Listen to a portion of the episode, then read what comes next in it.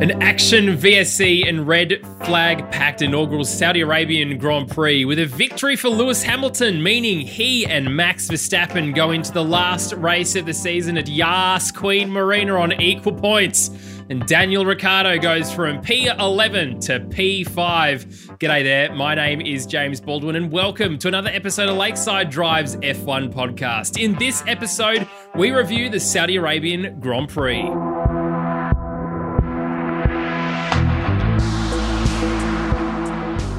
And I'm joined, as always, by my friends and yours. It's Tommy T. G'day, mate. G'day, how you doing?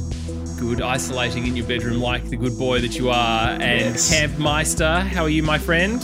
Well, I'll tell you what, I'm, I'm very good this morning, lads. But geez, what an absolute shambolic Grand Prix that was.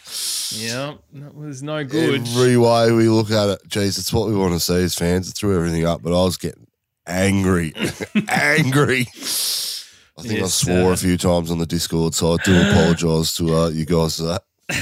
a massive shout out to the Discord server and those people, uh, specifically on this side of the country, that uh, stayed up with us, or sorry, got up, I should say, to to watch this, and those on the west that potentially almost went to bed but didn't, stayed up for the full race. Well done to you, and look, a massive thank you to you for listening to this podcast. Of course, we do a pre-drinks or a qualifying review episode as well. If you haven't listened to that yet, you can jump back across and listen to that right now. Tommy T putting on his tinfoil hat uh, in respect to Campy as always. But before we get into talking about the Grand Prix, lads, we have a couple of reviews that would have been left on Apple Podcasts. And a massive shout out to you uh, as well if you've done this in the past. But we'll start with Turbo's Making Me Smile from Australia. Uh, they say best F1 podcast easy. Easily the best show. They don't just talk about Max and Lewis, although we'll probably talk a lot about that at the moment. Yeah. We get the complete Sorry. grid rundown. Great opinions, great knowledge, and always a good laugh to listen to. Haven't missed an episode. And following up with the MotoGP podcast is next level. In their downtime between races, they're punching out an old race review. Definitely keeps me entertained and drive, drives home after the Arvo shift. Thank you so much for that. It's a very well considered and written review. Love Appreciate it. it, Uh, it. and also to Graham from the UK, who says, uh, don't normally leave reviews, but feel like I had to for this one. You guys are great. The podcast helps me survive work shifts and regularly get workmates looking at me like I'm weird because I'm randomly bursting out laughing. Keep up the good work and thank you. Well, look, thank you, Graham. And seriously, this is fantastic. We've just hit uh, overnight 80,000 downloads for the podcast, uh, which is fantastic. Honestly, we are we are so stoked to be doing this. But let's launch into our normal race review, and we start with Tommy T's television broadcast review.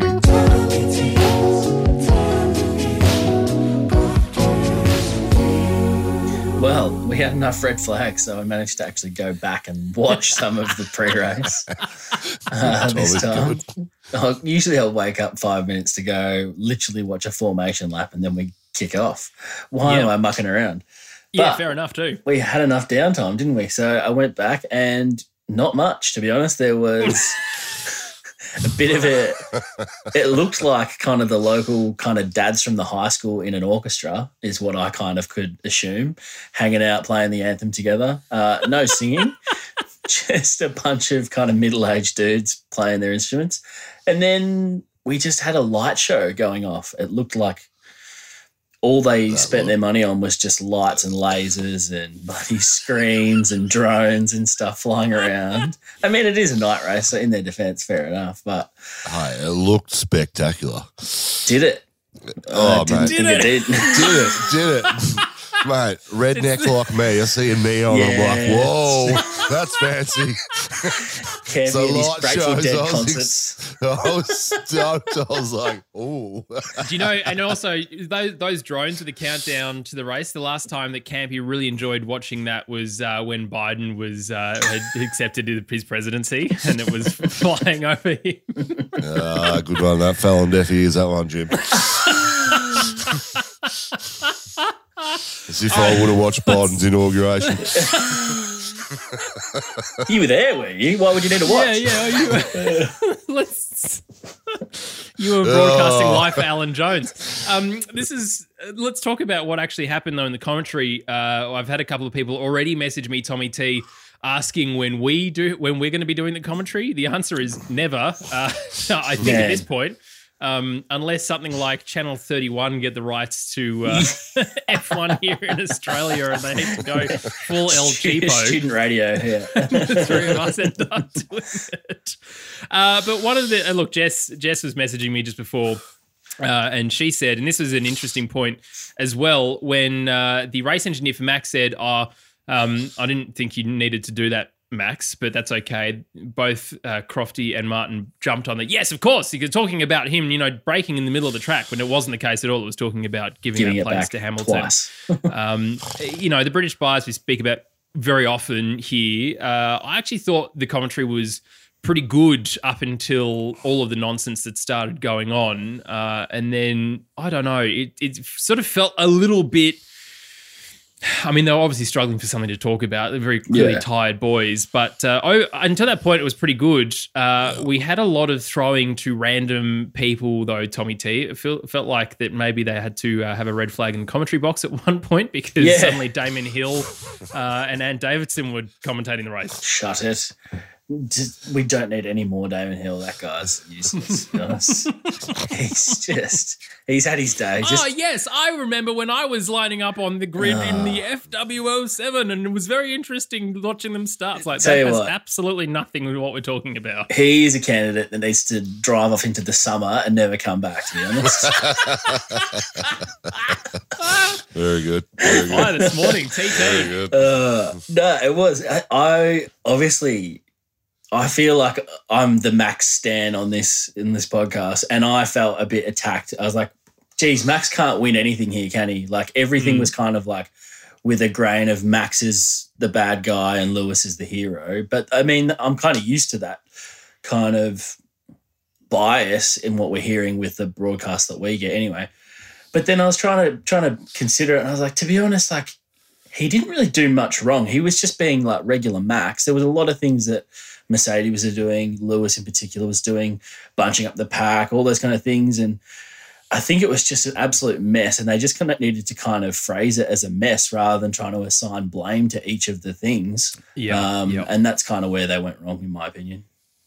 Yeah, that's really well put. I mean, Campy overall, it, it was, you know, the villain is Max Verstappen. Of course, we go into Yeah. the next race at Yas Queen Marina, as I said, on equal points, which is exactly what we wanted, right? Like, this is last lap, you know, the last kind of lunge. We'll see what happens. The, the Yep. championship will be decided then.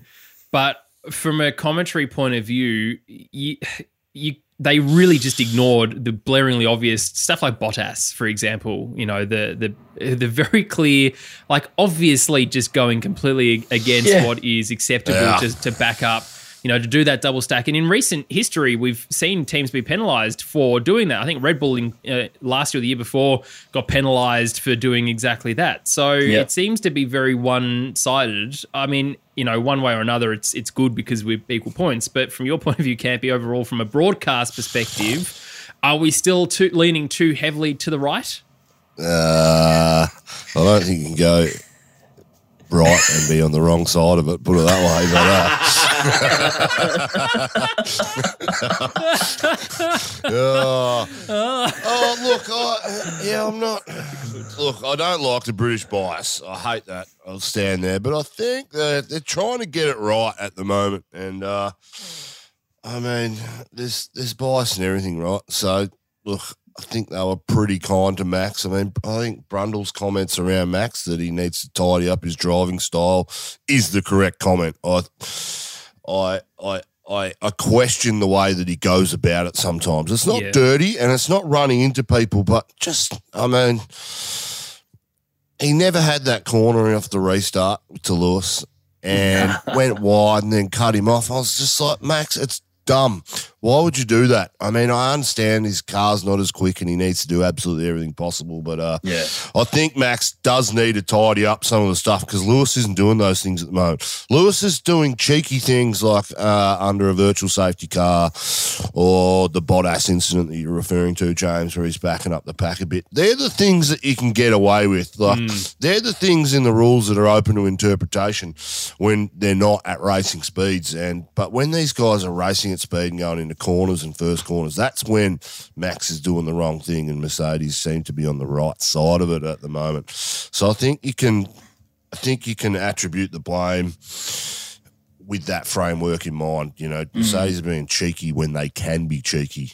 Uh, under the Yeah. interpretation, it's a bit like in a rugby scrum in the in the breakdown. It's open to interpretation. Depending on what referee you get, he'll adjudicate it one way or another. So, I think that's where I think that's where Mercedes are winning at the moment. I just don't know battle. if Max has gamesmanship. I think he's just raw. I don't think he thinks Yeah, about these things and tries to be crafty and stuff. Whereas Lewis is You gotta love him for it kind too. of- Max is just raw, isn't he? He just like he's like this is how it is. He's like you could you could see his driving was pissed off, and that's what he Mm. drove like. Like that was. It was no surprise that he was going to run straight through that corner and do a full Alonso and just go off the track to get in front. Um, well, before before we yeah. continue talking about this, let's give a, a quick score to the broadcast review, and we'll, we'll move on. Tommy T, what's your out of ten I mean, review the, score? the race was good, but the broadcast was average. So does that balance out to like a six? I'm putting on a protest. That, that light show was exceptional. You are so- off your head. This is not the Grateful Dead, mate. You can't just smoke a dude and just say it's all good. This is that. F1. We do not want that here. All right, six out of ten. Um, Jess said zero out of ten, so maybe we'll just take a uh, median of that. The race was good Um, enough to bring it back, I think.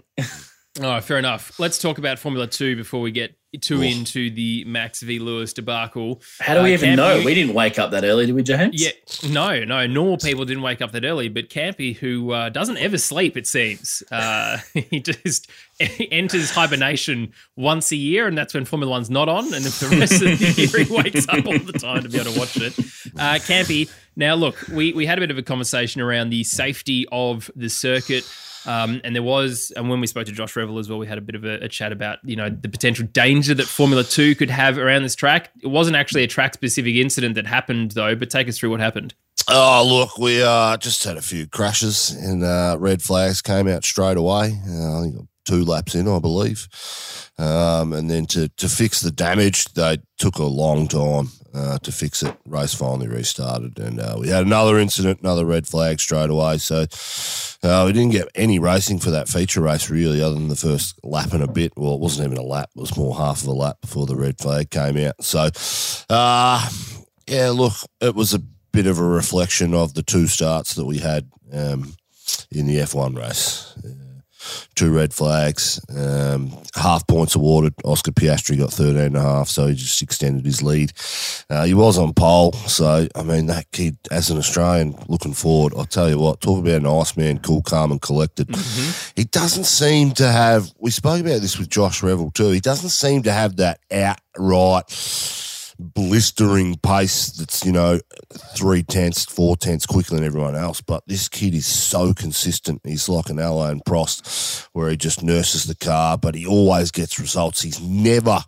He, he- the difference between his worst and his best is very small, and uh, he's putting his car in all the right positions. I mean, coming in hasn't been hasn't been racing or driving for however long. It's been about what three months since the last F two race, uh, leading the championship. All that that pressure for these young guys can build up over time, but for him to come and put it out on pole straight away and take a win in the uh, in the first feature race, uh, the second feature, uh, second sprint race, sorry, and uh, get the result in the uh, in the feature race, albeit we didn't do much racing. It just just speaks to the guy's composure and, and the way that he treats the car. And I, I, you know, with one race to go, I think he's sixty odd points in front now, fifty four or something. So he'll uh, he'll walk away with that championship. That's firmly in his bag. I think I think Shwartzman's the only one that can win it if he wins all three races, which is damn near impossible. So uh, look, uh, all credit to Oscar. We're stoked. So we'll wait one more week to celebrate for him. But um, yeah, this track's interesting. I think I think we're going the the FIA and F1 are going to firmly look at the way this track raced this weekend and make some decisions on it moving forward. So, mm, and we have to also mention uh, the accident with Pourchaire and Fittipaldi too. Uh, yep. you know, uh, Pourchaire stalled, it seemed, off the line, yep. had an issue getting away, and Fittipaldi just collected him. It was a massive, massive bang. Uh, there's a video of someone who was in the uh, stands who filmed it on, on Twitter uh, well worth going and checking it out just to see the how fast that it was. It was an incredible high G collision, but luckily, by all accounts, they're both okay. As I said, it's not a track specific accident. That one that was just uh, yep. a starting incident. But uh, look, good for Oscar, as you say. Uh, happy to see that. Be good for him to walk away with that F2 championship like he did with F3. All right, well, let's mm. get into talking about this Grand Prix from a Formula One point of view before we go, go through Can team we skip team. Haas? Can we skip? Before we go through team by team, let's talk about the uh, the some overall talking points. I want your uh, now your opinions of the track from a racing point of view. We've had your qualifying point of view yesterday.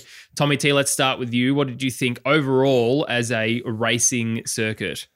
I like it for the racing. I think it's just they got to do something about when someone goes off track because it's inevitable, which is more runoffs, which uh, is possible. I still think because of the way it's built. I think feel like runoffs are possible to be built into this. Like we've got way more runoffs at places like Baku and things. So I don't know why that's not possible, but I think that's the problem. It's the retrieval of cars. It's those kind of things, and the virtual safety car is just useless. Get a real safety car out there.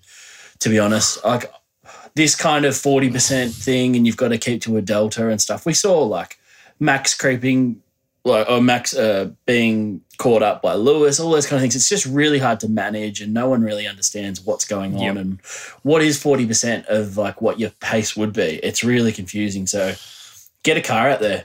I, I know it slows it down and you've got to bring the car back in, but at least we know that consistency. And then you get a restart, not just this ready, set, go. And all of a sudden, depending on where you are on the track, you're just live again. And I think that's just mm. really unfair in comparison to the race leader getting to decide. And that comes back into that skill, and we get really interesting things off safety car restarts. So that's just my that's my thoughts initially and Campy, I mean, the, the VSCs that we had was to clear debris, and it just took forever for debris to be cleared away. Surely, if you parked behind a real safety car, if Bert is there slowing people down and going, you know, follow me on this line, then the marshals are able to safely operate on track, even if cars are passing them. That seemed to be the big issue. Is just like one, I mean big praise to whoever, whichever marshal it was, who I think got a big part of uh, Seb's car and just like yeah. was part of the 100 meter uh, hurdles for Saudi yeah. Arabia must have been the team because he just like managed to yeet himself into the escape hatch and did a very good job.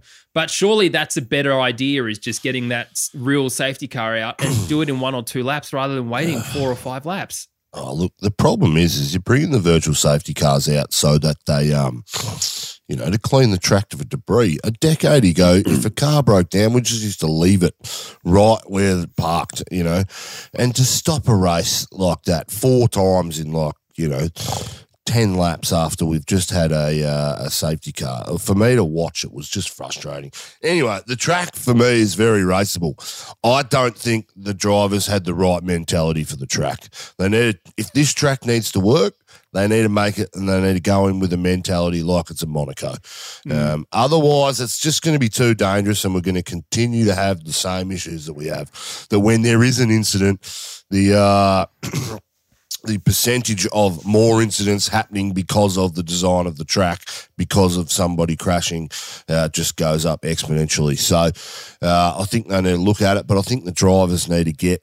Yeah, I think they need to change their mindset to the way they approach this track. I mean, that Kimi Raikkonen v Vettel incident was just like, like it just mm. didn't need to happen. The positions of the car was uh, I could see why Kimi was doing what he was doing, but if he had a mentality like it was Monaco and, you know, Seb had given him some room, because I think Seb should have given him a bit more room too. I just think that, you know, I mean, just a bit of a change of mentality and, you know, bigger picture in mind. But hey, try telling that to 20 guys who are the most competitive luck. people in the uh, on the face of the planet. And I think it's hard because the speed drivers. of this track as well, though, right? Because this is the second yeah. fastest track Monaco is very slow in comparison as well. So you're, you're already in a different yeah. mindset, I think, as well. But you're right. Yeah. Like they do need to consider the the peril of like trying those moves here in comparison because you wouldn't do it at Monaco. You wouldn't throw things up the inside as carelessly as you were here.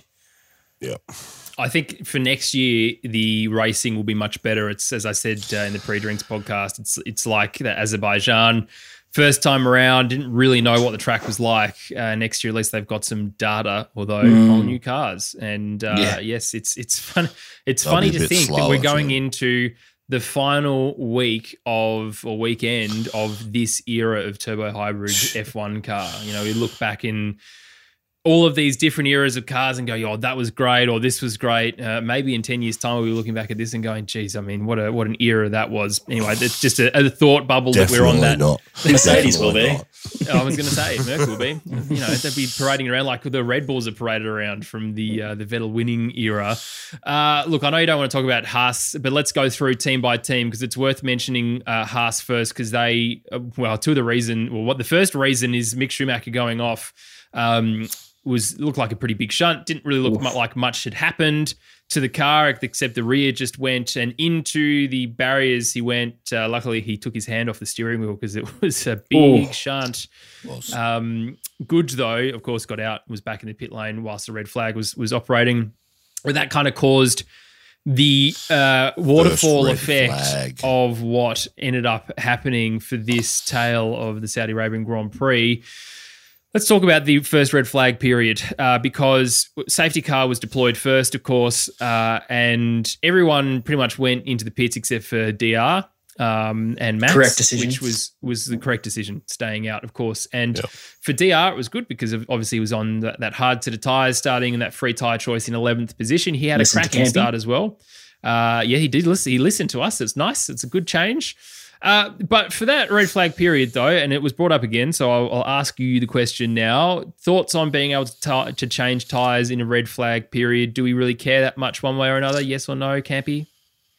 I thought we had this discussion three years ago and they changed the rules that you can't do it because there was some things that happened on track where people gain advantage. I get that it's motorsport. The problem I got is we had five laps of the yellow before they called the red, which to me the mentality in the F2 race was if there was an incident, automatic red flag, mm. especially in that turn. We saw many, many hits into that turn, uh, that that particular uh, that particular spot, and uh, I mean that the that crypto side note, that crypto uh, whatever it was, advertising got the best bang for the buck than any other spot on the racetrack this week. Yeah. Quite literally. Um, yeah, see what I did there? Unfortunately, yeah.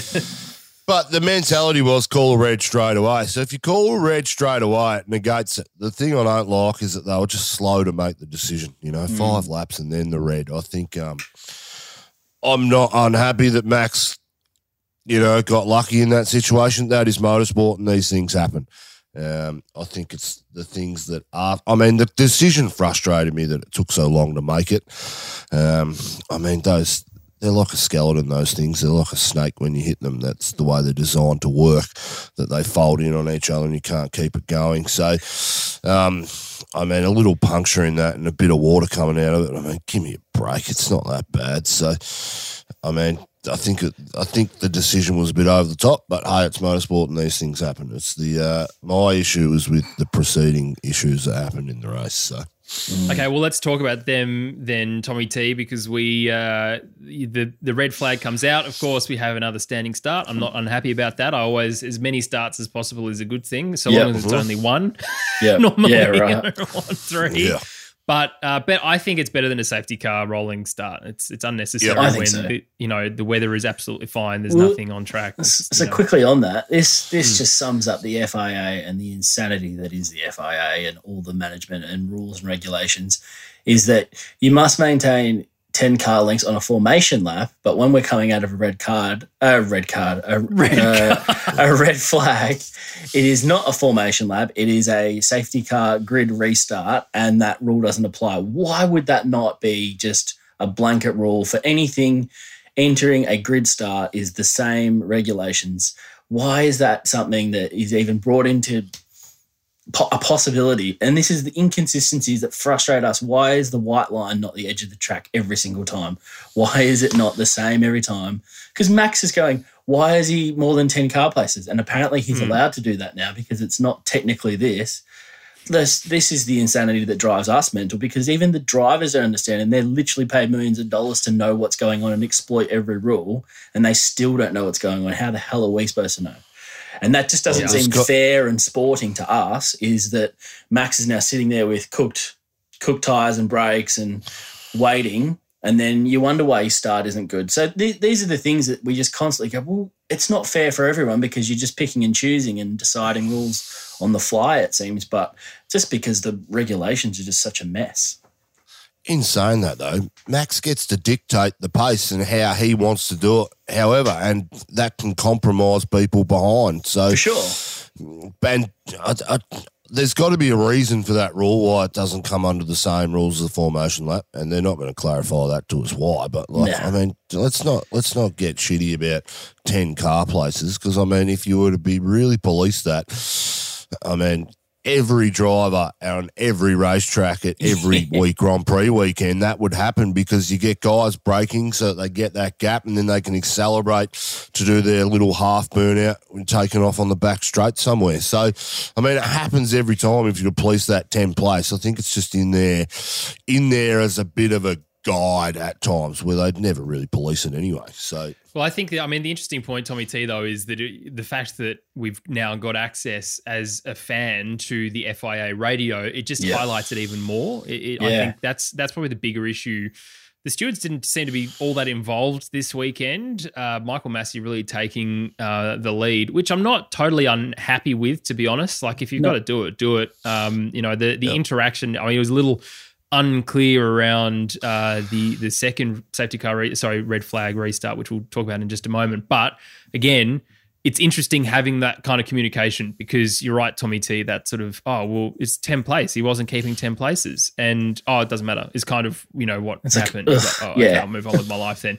Yeah. Uh, anyway, but so for, for Schumacher, that obviously caused that. Uh, then let's talk about the the second start because it was, I mean, interesting, uh, and I feel for Perez here a little bit. But uh, of course, the big incident that happened out of the second corner was uh, Leclerc was on the very outside, uh, and uh, Perez, I think, and even Charles said it. Like I think maybe Sergio forgot I was here, but it, you know, it's such a narrow part of the track. Yeah. There's so many cars as Campy said, you know, they're not thinking like this of, of Monaco. It's, you know, the three cars wide into the first corner, which, you know, happened in Singapore in 2018, Campy, the, the Kimi Seb, Yep. Max, and the wet. Yep. cra- you know, squeeze, that sort of kind of mentality. It doesn't always work.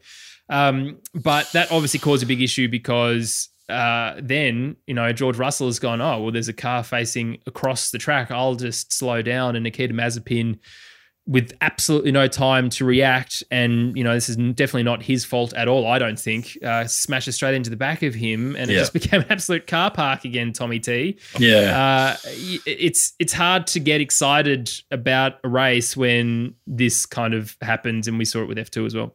Yeah. Yeah, it's tough. Uh, I, I don't think anyone's really to blame for that one. I think the track just narrows and it was unfortunate. If anything, Perez probably should have remembered that Leclerc was still there along the inside. Leclerc had literally nowhere to go. He was against the wall. He was touching the wall, basically. Um, so he got squeezed. Perez spun, and then George did the right thing, lifted off. But Mhm. we don't have brake lights. So what was Mm. Mazepin to do? He he can't know. And all of a sudden, he rounds his corner, and there's a stationary car Yeah, you're closing that speed way too quickly. There's nothing he could have done.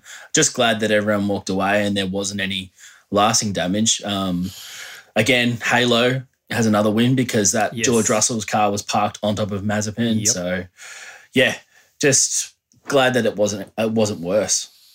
yeah, Yep. yep, absolutely right. All right. So what about what about Lewis v Max start? Oh, Lewis Max, God mode. Lewis Max's God reaction mode was off the great. start. but he's just his second phase was useless. I've never, I don't think I've seen Lewis have a better start this year than that That's second huge. start. It was he was almost in was sixth clutch. gear by ten meters from his starting box. He was that Yeah. quick. Yeah. Yeah, it's yeah. good to I- watch.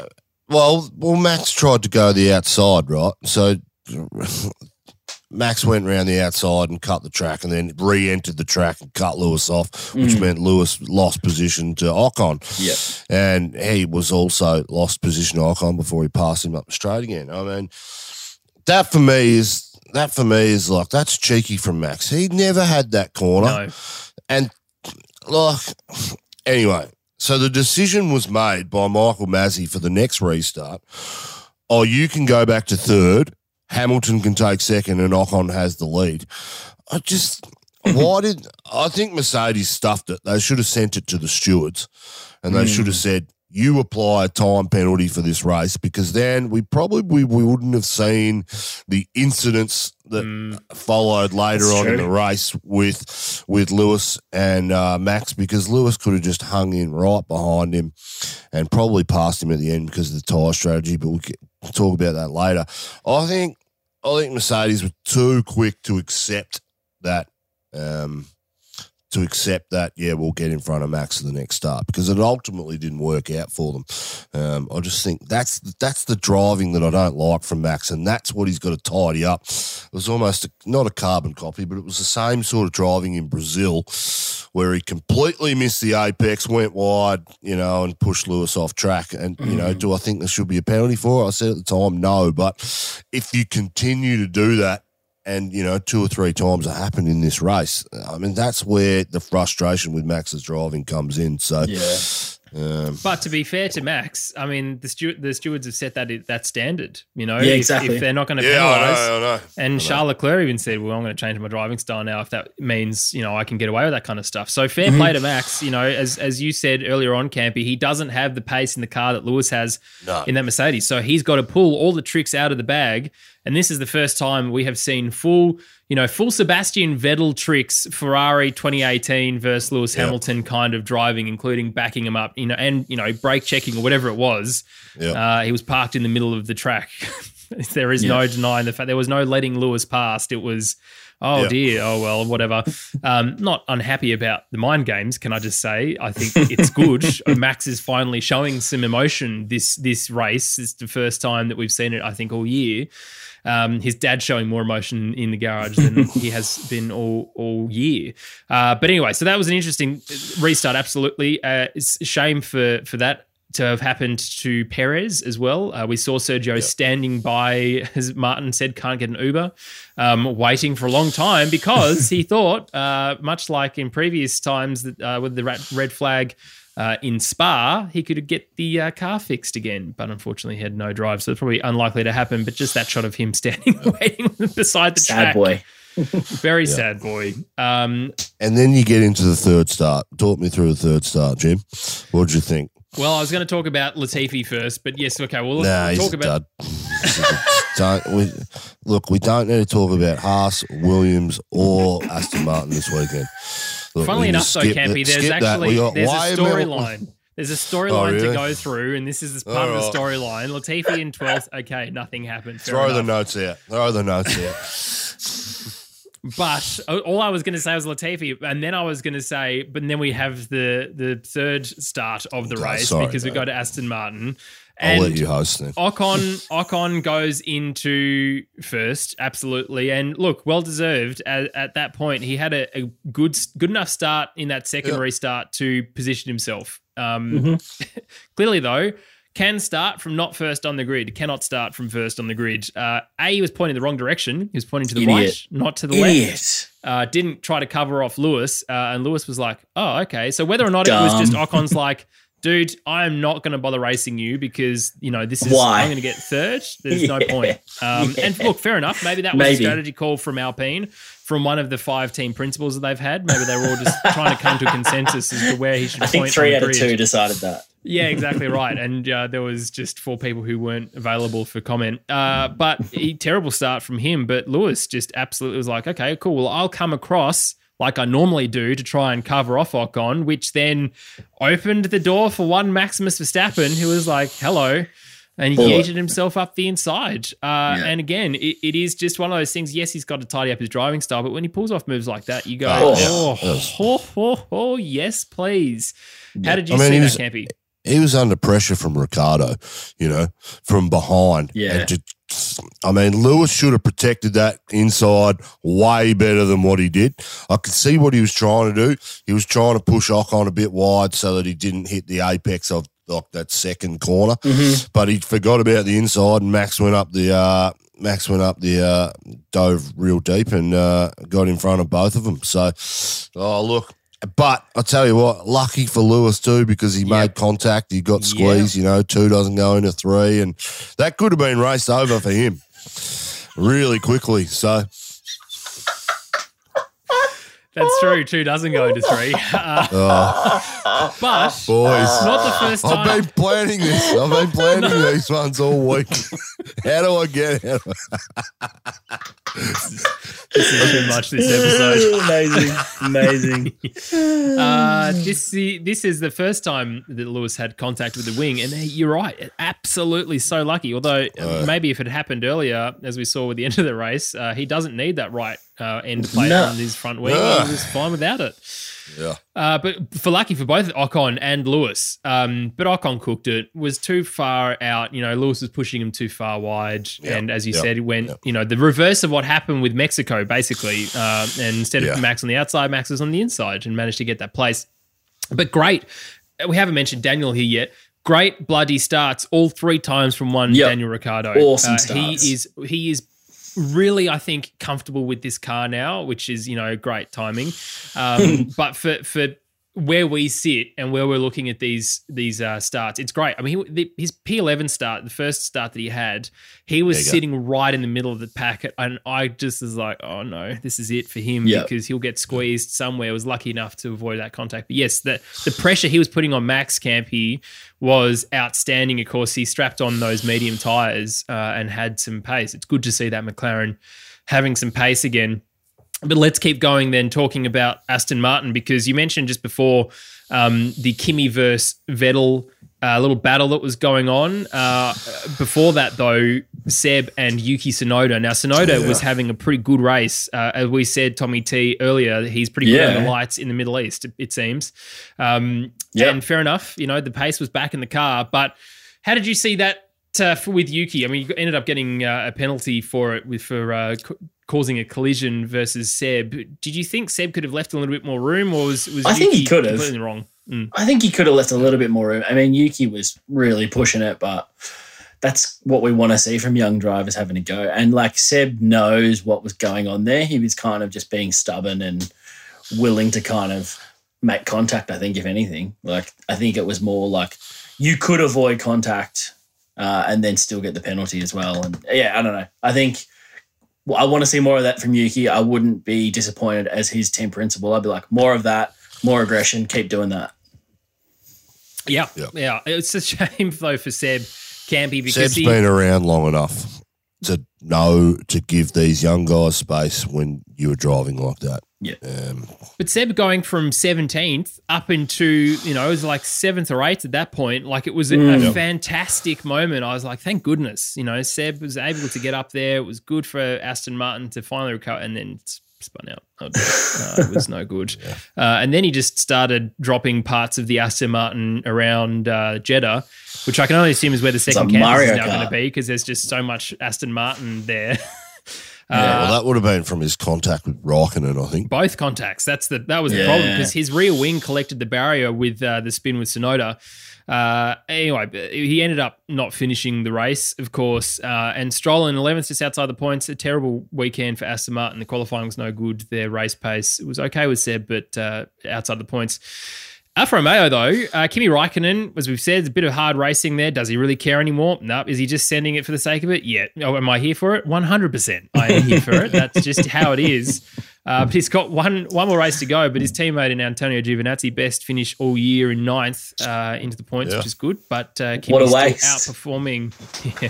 Kimi just still outperforming him on points. If you look at the driver standing, Yeah. um, Yeah. and I think if you if you look purely on that fact, which I'm sure that was part of Fred's uh, thinking in terms of replacing him. Fair enough too. You know, you, you're being beaten by yes, a world champion, but he's he's on the out, isn't he? So. Yep. But anyway, it was interesting to see that. But there was a bit of a battle, Tommy T, with uh, Gio and Carlos Sainz very early Mm-hmm. uh, with that that Ferrari. And uh, I mean, Giovinazzi was was defending very well considering he was in a much slower car. Well, and Sainz Sainz had the pace, didn't he? He he came He from did. well back. Uh, yeah, no, Giovinazzi was good. I think whatever that car's doing at the moment's finally working for him. But unfortunately, way too late. But he had a couple of great moves. Um, Giovinazzi passing early, and I was like, why would you wait until now to do all these great moves? I think he's Yep. been driving all right all season, as we've kind of mentioned. But yeah, a little bit too late, mate. There's nothing to lose for him now. Maybe it can't be that kind of mentality of oh well, you know, Yeah. if I have to, if I put it in the wall, then it doesn't honestly doesn't matter. Yeah. I think it does. You're right. Ferrari though, they've just been doing this this position all for the last couple of races. Uh, it was last week. It was uh, Leclerc seventh, Sainz eighth. This time it's Leclerc seventh, Sainz eighth. Uh, sorry, the inverse of that, I should say. And Ferrari just gathering that momentum, uh, aren't they, for the end of the season? Uh, it would have helped if McLaren had got a win this weekend to try and claw it back. But it, it definitely, to me, looks like that they've tied up that third position.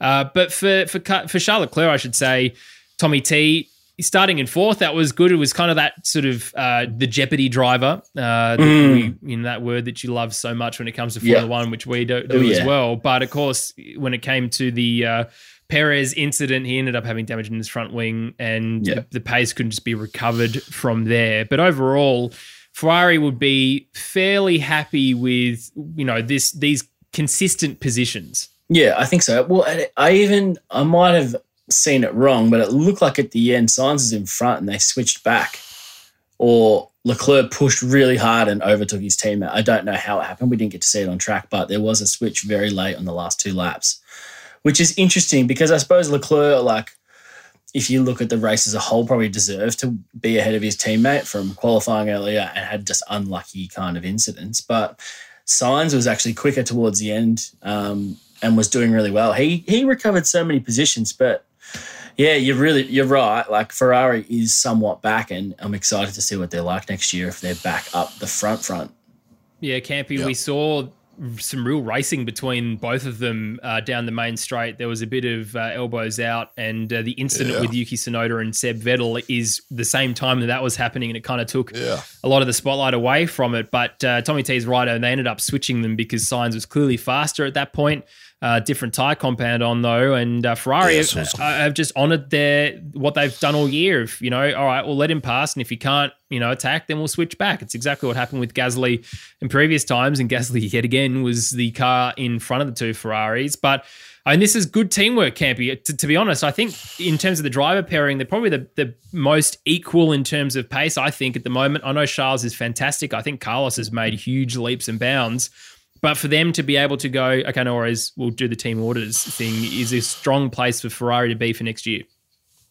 Yeah, I think they're in a good place in team wise. I'm, I'm still not sold on Binotto, but hey, seemed he's going to be round, so I can't do anything about that. But um, look, I think for Ferrari, they're definitely in a post. Uh, they're in a they're in a rebuild era at the moment, and uh, the seems to be the off track stuff of their marketing. They're not doing the normal f- Ferrari flamboyancy. They're knuckling down. That stuff will come when Ferrari gets better. They're knuckling down and they're doing everything right at the moment from an organisational perspective, from an outsider looking in.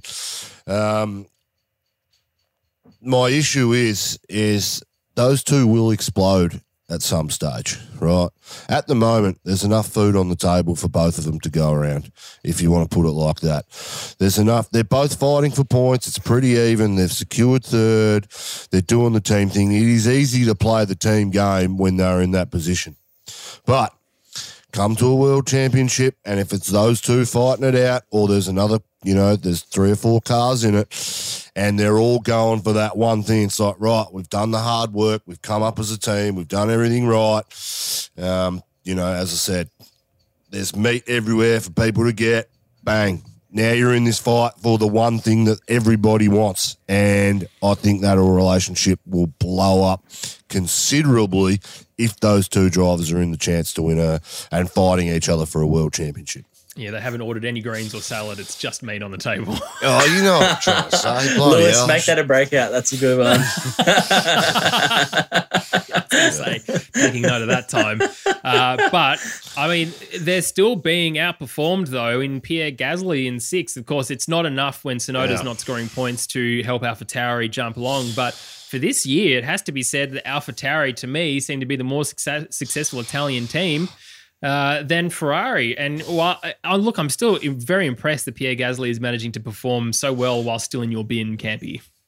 Well, uh, interesting stat that I heard tonight on the commentary was 13 times he's qualified in the top six out of 22 races this year. Huge. That is a mind-boggling stat. I would say he's probably the best, probably the best outside of you know the Mercedes and the Red Bulls for qualifying this year. So, uh, kudos to them. The Honda units obviously are pretty strong, but you know I've told you what I think of him.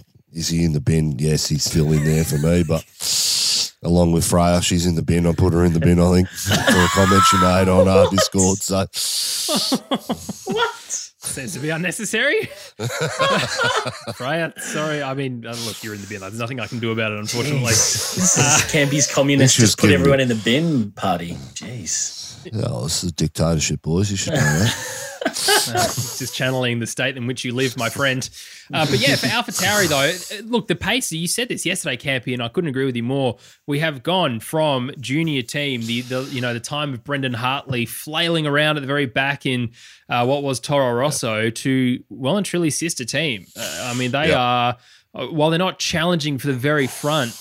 Pierre Gasly is so comfortable in this car uh, I know everyone's like, okay, mm-hmm. we needs to go somewhere else to win a World Drivers' Championship. Yeah, absolutely. I com- you know I completely agree. But for him staying in that seat for the next couple of years and just getting that pace and that experience, who knows what the driver market looks like in 2023, 24. You know, there could be an opportunity somewhere that could be very interesting for him. Uh, Alpine, it could be Ferrari, it could be anywhere. Uh, and, you know, he's the kind of driver like that Valtteri Bottas who, if something happens and someone leaves unexpectedly, that you know, all right, well, we'll pull him up into this team. Probably it was too early the first time. Pull him up into this team, and he can he can perform. So.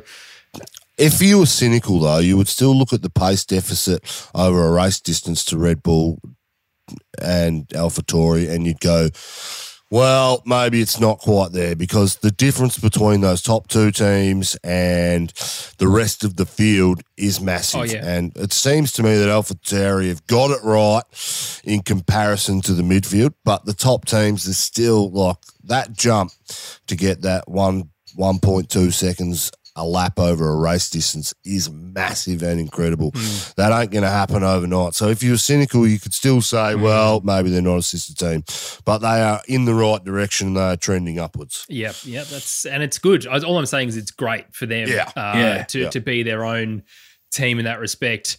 Let's talk about McLaren, Tommy T. Uh, as we mentioned, DR in fifth. He had a good little battle going on with Valtteri Bottas, which of course we didn't see. Um, and Lando Norris finishing in the points in tenth, which uh, he was unlucky when he came into that uh, for that pit stop with the yellows the first time. Oh no, that's that's been his position for the last five races, and we've been told that he's collecting points. So good on him for collecting yeah, one and two points for the last couple of weeks. Good on him. Good guy. Just and real, Daniel has real had no consistent points. from Lando.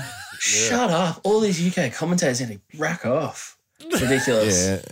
And Danny Ricks now scored more points exactly. than Lando in the last, in you know, whatever week. races. Exactly. So, so shut it. Oh, just oh. sick of it. No, I think Daniel was good just probably good. unlucky with the timing of that first red flag, wasn't he?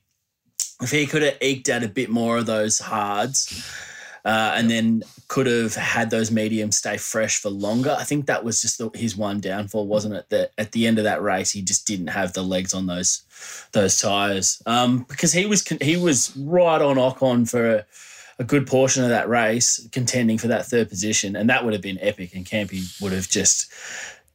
I'd have probably danced, I reckon, on this podcast. He would have got up, probably done another shoey even. Cool. I reckon he probably would have, no, wouldn't he, Campy? No, he wouldn't have done because he owns that microphone. Was... He wasn't going to get beer on that one. He's only doing it to your microphone. Yeah, correct. Well, mine. Yeah, I would have done it to this microphone. Come on, I don't care. It's just stuff. But what do you what do you reckon, Campy? It was just tires at the end, wasn't it, for him?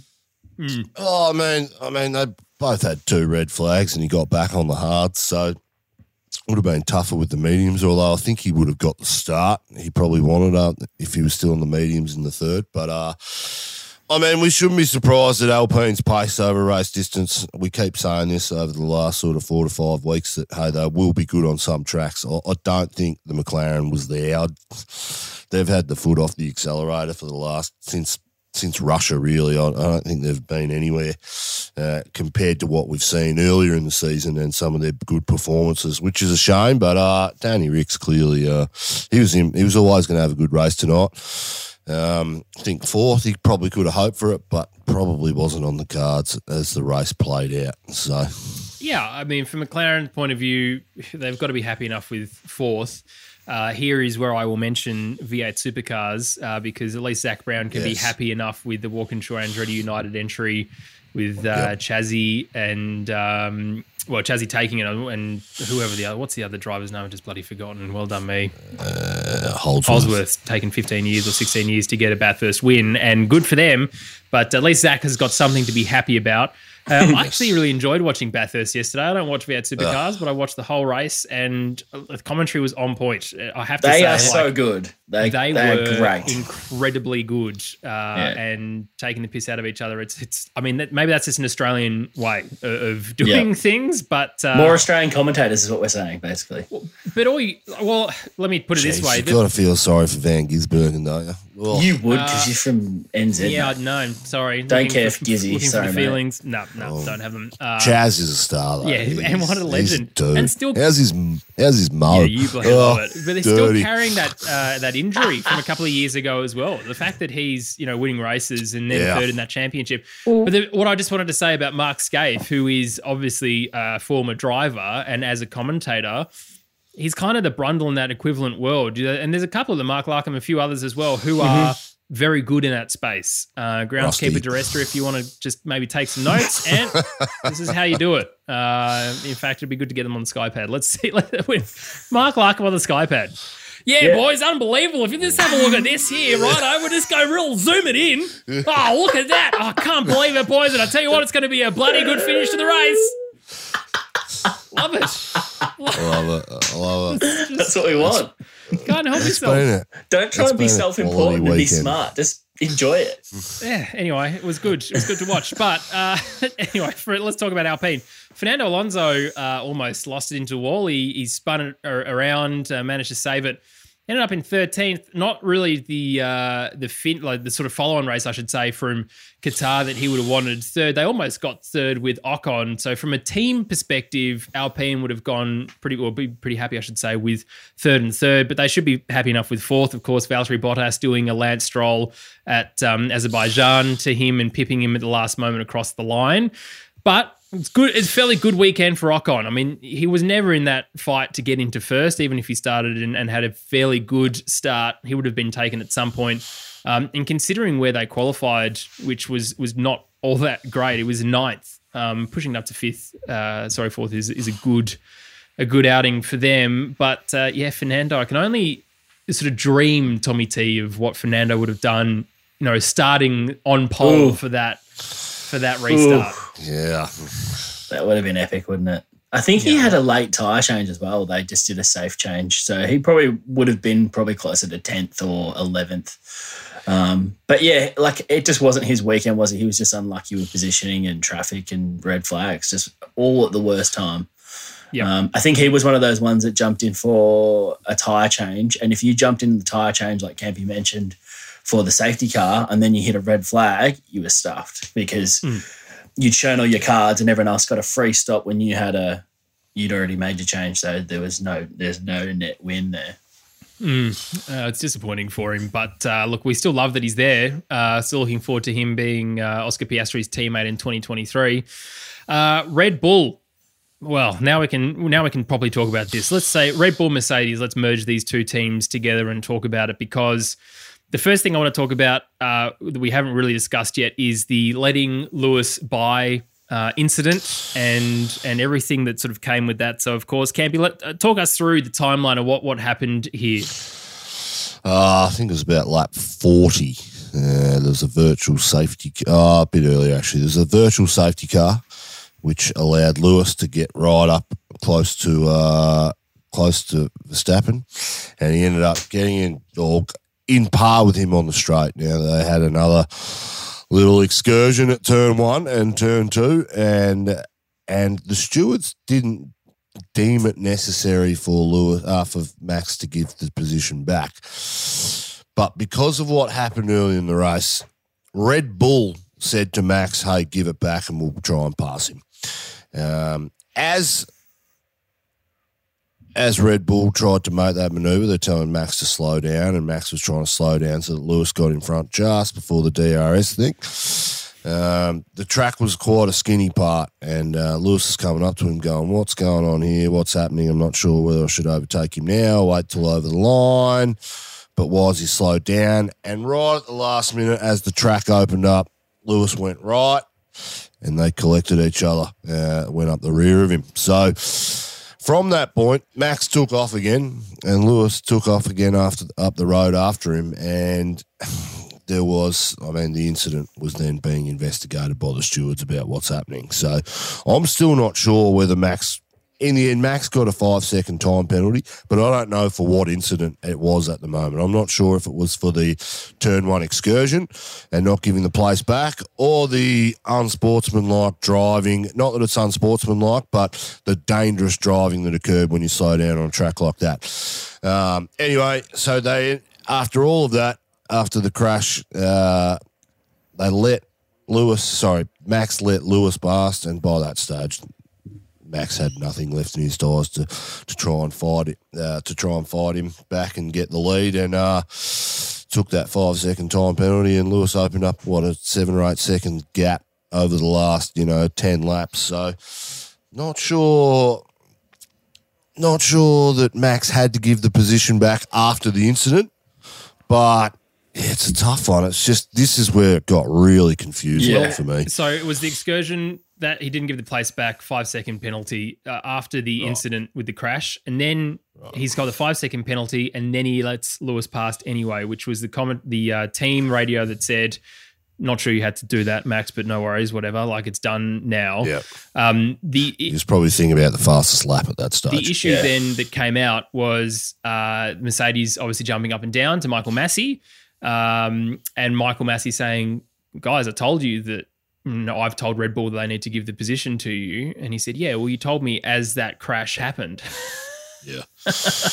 yeah. So It's tough. absolute chaos. Uh, I think Tommy T it plays into a little bit of uh, our conversation yesterday about flags, you know, and the communication and, and what Yep. happens. And of course, brand new track.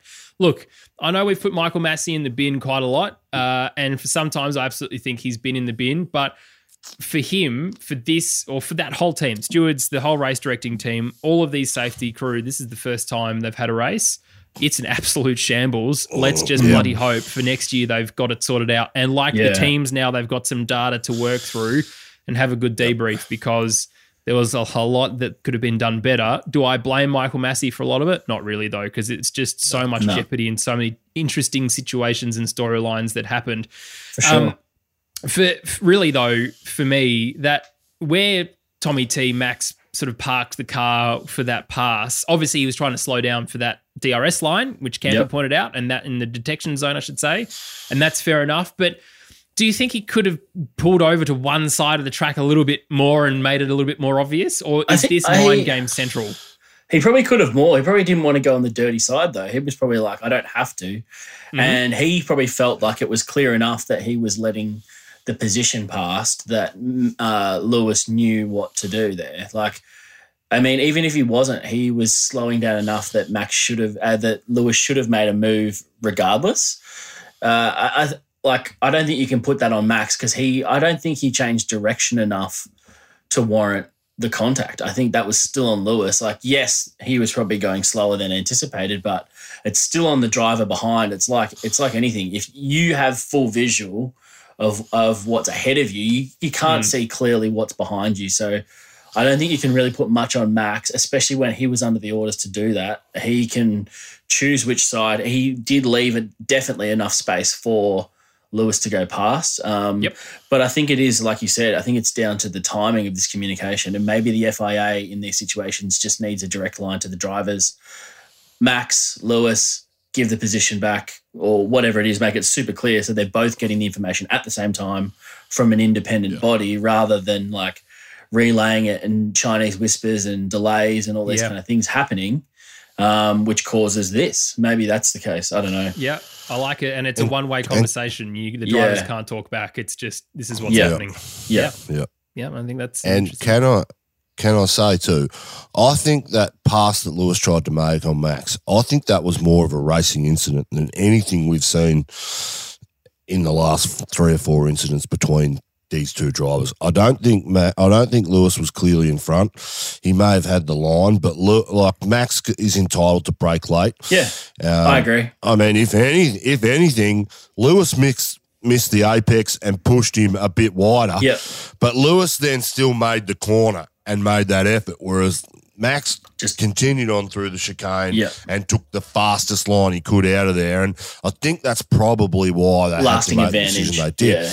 But I, I, I think that's a racing incident. I think in the end, with the result that we got, I think Lewis was probably entitled to the win more than Max was. Max got super lucky in the positions that he found himself in, but I think I think I think Lewis probably would have passed him on track with the degrading tyres that, that Max had. Yeah. And I think the result was probably fair for the overall, you know, overall Grand Prix Yep. and how it played out. I In saying that, I just, I'd, I'd just rather Lewis get the job done on track, and there's just no officiating and crap that goes with it. So, Yeah. uh, look, mate, crack, cracking, cracking Grand Prix from a things happening. It wasn't the greatest Grand Prix to watch. Well, that was very frustrating, but, geez, hey, we need to enjoy it. Stop getting cynical It'd be a good it. Netflix episode, won't it? Oh, Yeah, this whole season Ugh. in oh. February is Yeah. going to be. Whilst I'm not sure I want to do a an episode by episode review like we did this year, Tommy T, certainly will be good to, to Let's watch. just do a watch is- along. Then we don't have to think. Oh, that's a good idea. Uh, that is for sure. Well, look, that is Mercedes and Red Bull. Hamilton first, Max Verstappen second, Bottas third, and Perez DNF'd. Points is uh, standings are like this: three hundred sixty-nine point five points for Max Verstappen, and also three hundred sixty-nine point five points for Lewis Hamilton. In the constructors, well, it's Mercedes in the lead, five eighty-seven and a half to Red Bull's five fifty-nine and a half. Well, geez, it's. Uh, I mean, these second Boys. drivers have a lot to to do, don't they? And you can tell when something happens, like Sergio Perez just not even getting in the points at all, that that constructors championship is almost tied up with Mercedes Yep. now. Yep. Yeah.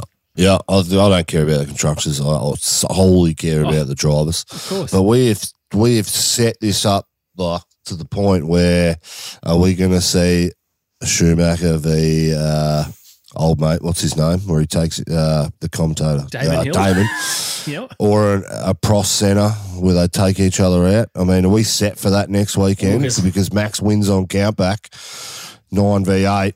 I mean, if you're looking at it from Max's perspective, Mercedes won the last three and clearly the better car at the moment. Um, Abu Dhabi is very much a Mercedes track, although Red Bull got the job done there last year. Mm-hmm. Um, I mean, do we see Max get cheeky? And do we see Max take- get cheeky, take- or do we see Sergio Perez offered an additional year on his contract? If there's a bit of a yeet. Or You'd Yeet hate, Marina. Or you'd hate maybe to see that, like, wouldn't you? oh, um, Sergio Perez is sick. Unfortunately, who's the reserve driver? Danny Kvyat Oh, ends up No, crashing there's into no way. Max. No, he's there's no way. There's no way he's on Max's I was side. gonna say, yeah. you Max's didn't think that father through, and did you? child. at the moment. oh no, that's why. That's why I was saying. I was like, yeah. Oh, hang on. Like, take this. I hope. I hope we don't see it. I hope we get the craziest race we've ever seen. Oh, it, Next look, weekend. as you say, And Campy, it's so Max good. passes Lewis. Lewis passes Max. They both finished one two for the ten, you know hundredth time this season, and uh, yeah, who's one and That's who's what- two? yeah, Yeah. it's going to be Place your bets. Who do you think? right? Let's do it Well, now. Let's put our predictions in. Well, let I'm the same. The heart says Max, but uh, the head can't go past Lewison on the charge he's at at the moment. I think Lewis. He is. I mean, I think next week we're going to look back and Lewis is going to be world champion, and we're going to go back to the race before Brazil, whatever that was, and go, geez, Max has won. I mean, he's 20 points ahead. If Lewis wants to win this, he needs to win the last four Grand Prix, and Max will finish second because that's how good they are.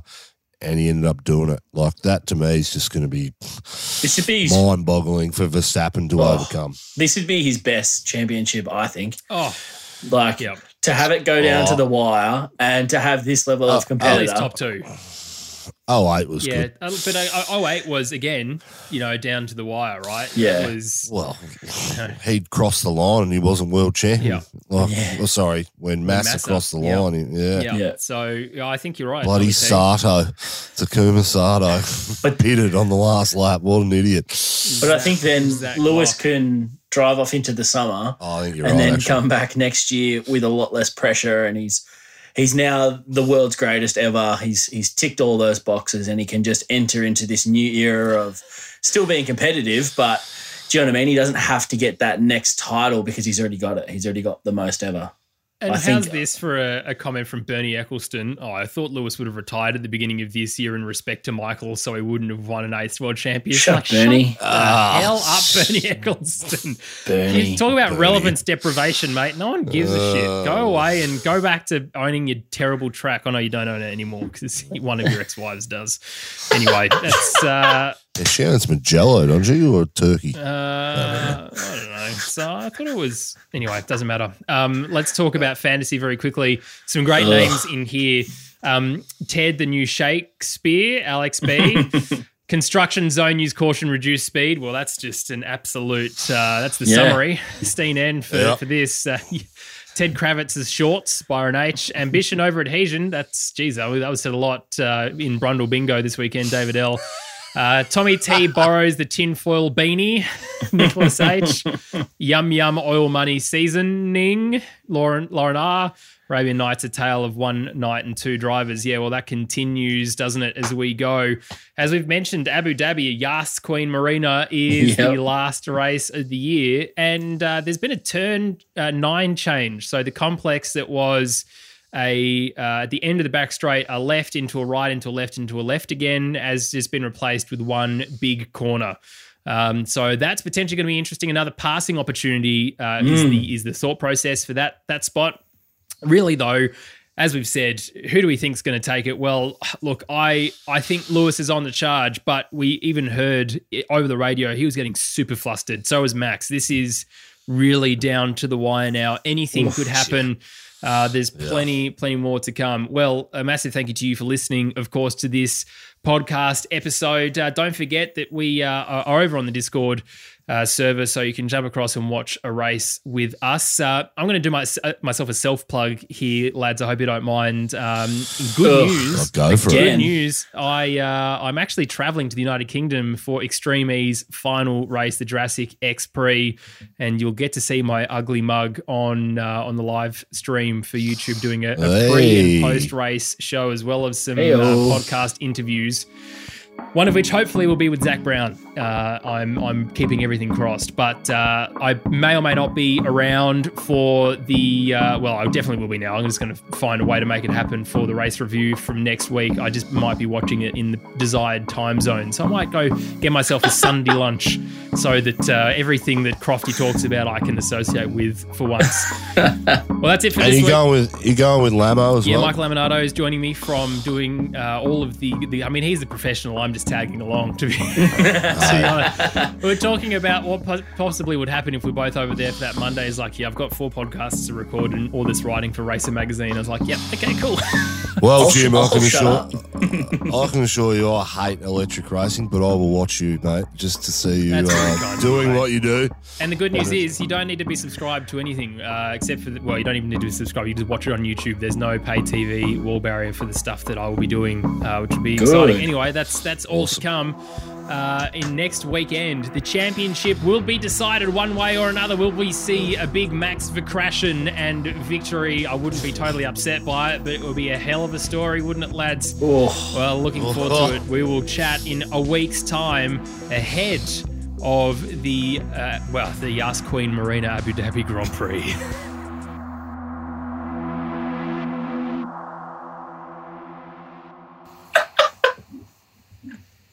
it's my favorite thing that we've done, I think. Yas Queen Marina.